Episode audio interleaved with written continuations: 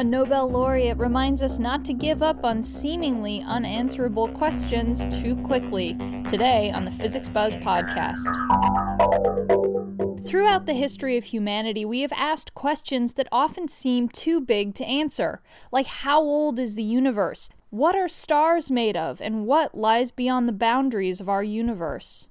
It's true that science can't answer every question, and there may be limits to what we can understand about our universe. But Nobel Prize winning physicist Leon N. Cooper argues that we should never give up too quickly on questions that seem unsolvable. Cooper recently delivered a talk at the CUNY Graduate Center in New York City as part of a series titled The Initiative for the Theoretical Sciences. It's a wonderful series, and the CUNY Graduate Center puts on some wonderful science programs, and I highly recommend you check them out if you can. Leon Cooper shared the 1972 Nobel Prize in Physics with his colleagues John Bardeen and John Robert Schrieffer for the formation of BCS theory. This theory explains the phenomenon of superconductivity. Superconductivity is this amazing phenomenon where if you cool certain materials down to nearly absolute zero, their properties go through this drastic change.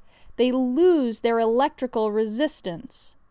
So, a material like copper has a naturally low resistance. Electricity flows through it very easily. But some of the electricity that you send through a copper wire is lost because of the copper's resistance. So, this is why wires heat up when you use them. This is obviously undesirable because you have to pay for energy you don't get to use. There are no perfect conductors. Every material that we found on Earth has some resistance, some loss of energy. But down near absolute zero, things are different. The resistance drops to zero, Every bit of energy you put in, you get out. So you can understand why superconductivity is extremely desirable. It's used in precision instruments on submarines, in MRI machines in hospitals, and particle physics experiments, to name a few. Unfortunately, it can't be used everywhere because you have to keep the material extremely cold. Right now, physicists are exploring the possibility of so called high temperature superconductors, which would still operate at only a few degrees above absolute zero, but at a temperature warm enough to make the technology more flexible and a little cheaper. While Cooper and his colleagues did most of their work in the late 1950s, superconductivity was first discovered in 1911. For the 40 odd years in between its discovery and the formation of BCS theory, dozens of scientists took a crack at explaining it. Those scientists include, but are not limited to, Niels Bohr, Werner Heisenberg, David Bohm, Richard Feynman, and even Albert Einstein. Dozens of attempts were made at this problem, and all of them failed. And for a while, people wondered if superconductivity simply wasn't beyond our understanding.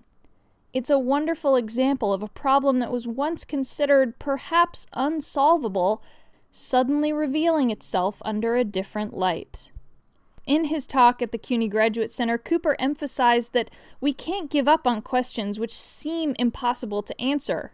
Who could have predicted 300 years ago that we'd be able to determine the age of the universe and in the process discover phenomena like dark energy and dark matter? We never know what revelations the future of science holds, so we can't be too quick to give up on it. Currently, a question that I think many people wonder if we'll ever be able to answer is what happened before the Big Bang? How can we ever hope to determine what happened before the creation of everything we know? It seems in so many ways impossible. Cooper once again counters with a previous example. What are stars made of? Centuries ago, some people wrote off the idea that we could ever determine what stars are made of. They assumed we would have to travel to those stars and find some way to drill into them. It just seemed impossible. But in the 19th century, spectroscopy showed us that we could get all of that information and more from the star's light.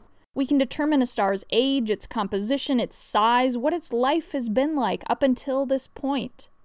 Cooper's overall point was not to give up too early.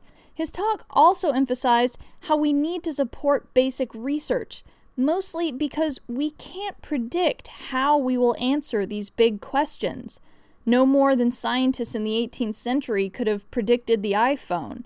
Sometimes you can't do science with the intention of answering a specific question. You have to just start exploring, and by the time you come to a solution, you have a whole new set of impossible questions to answer. That's all for the Physics Buzz podcast. I'm Calla Cofield. As always, you can find more podcasts, our Physics Buzz blog, resources, and so much more at physicscentral.com. Tune in next week for more Physics Buzz.